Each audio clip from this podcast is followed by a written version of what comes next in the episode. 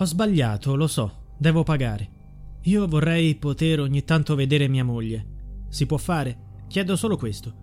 Per il resto pago tutto quello che ho fatto. Quella sera lì eravamo in due. Io ero fuori che fumavo e mia moglie era in casa. Quando è arrivata la castagna con la macchina del padre, la figlia e il nipote, io ero già fuori. Mia moglie è uscita. Eh, li abbiamo lasciati salire Abbiamo messo i guanti di tela bianca. Eh, li abbiamo lasciati entrare dal portoncino. Quando si è spenta la luce delle scale, siamo saliti. Ci siamo fermati fuori dalla porta. La luce era accesa. Siamo entrati prima io e mia moglie, penso, ce l'avevo subito dietro. Ho colpito la Raffaella subito. Ho colpito la madre subito. Mia moglie è corsa dal bambino, poi mia moglie è ritornata e mi ha dato una mano a finire la mamma della Raffaella. Poi siamo passati sulla Raffaella e abbiamo finito anche lei. Io avevo in mano la stanghetta e mia moglie aveva in mano il coltello, quello grosso. Il coltellino ce lo avevo ancora in tasca, non lo avevo ancora usato.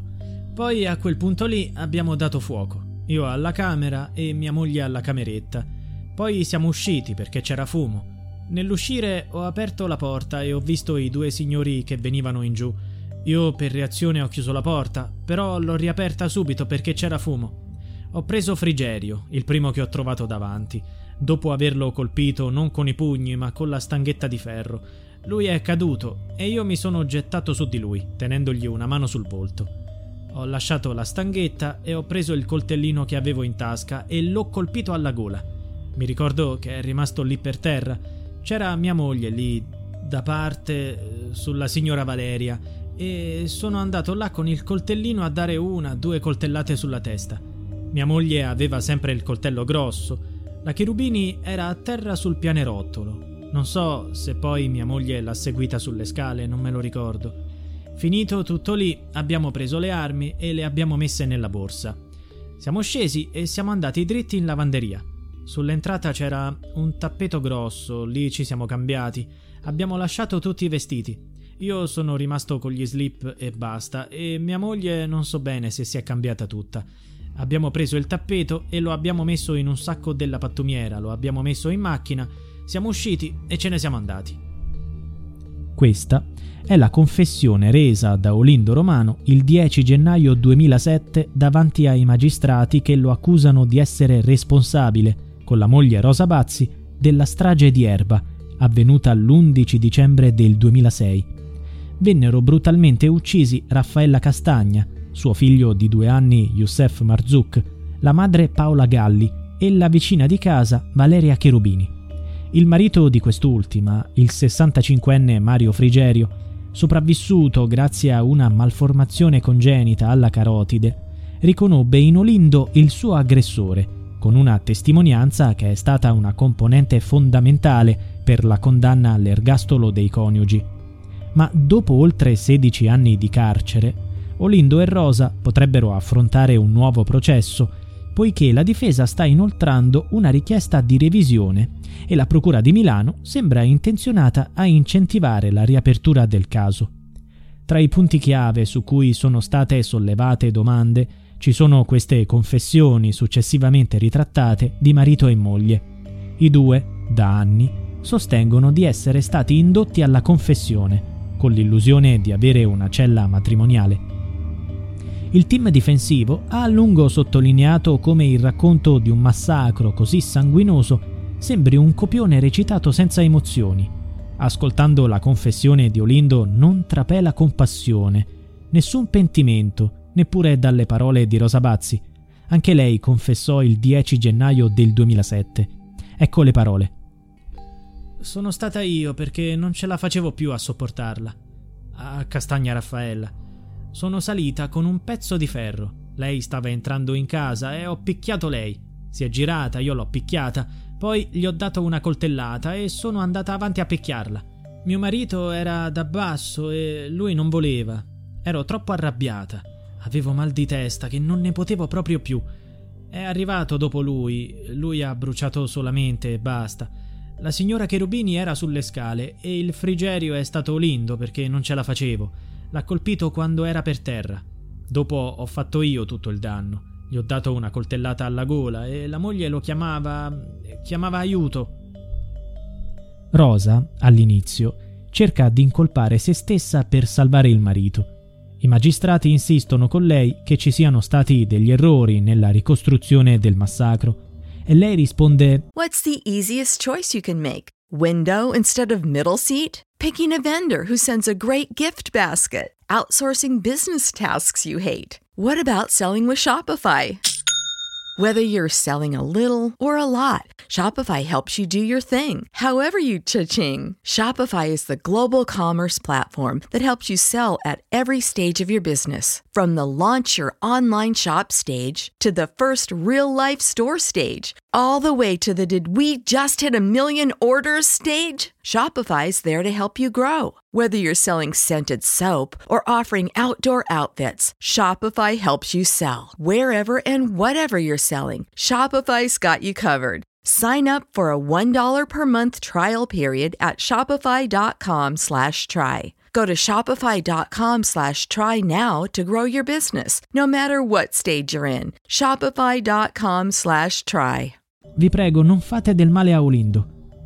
Il giorno dopo si sfoga in un colloquio con lo psichiatra Massimo Picozzi e accusa il marito di Raffaella Castagna, il tunisino Azus Marzouk, di un tentato stupro per giustificare la rabbia che l'avrebbe portata alla strage.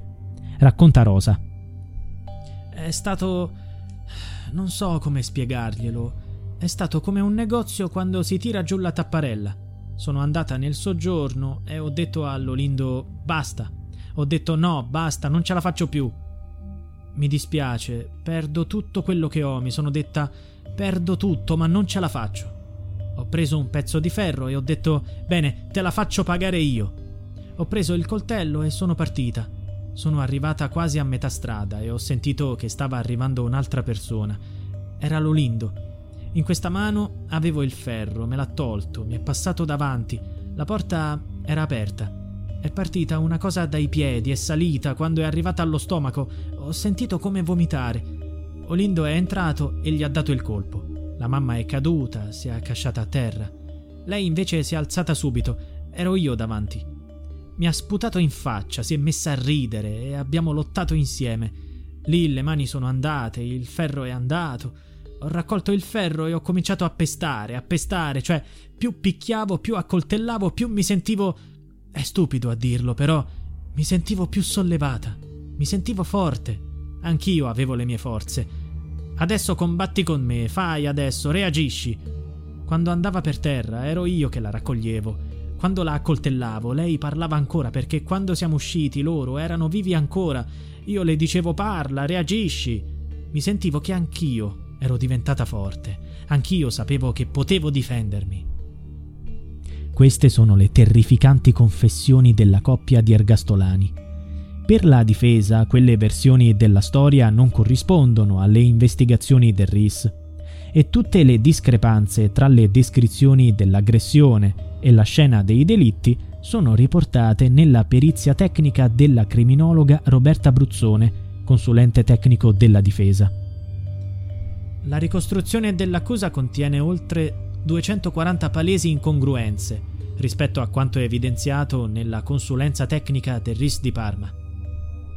Tra queste, le più importanti riguardano l'arma del crimine, incompatibile con la stanghetta metallica rivestita di gomma di cui parla Olindo, coerente con un oggetto tagliente, e gli omicidi del piccolo Youssef e di Valeria Cherubini.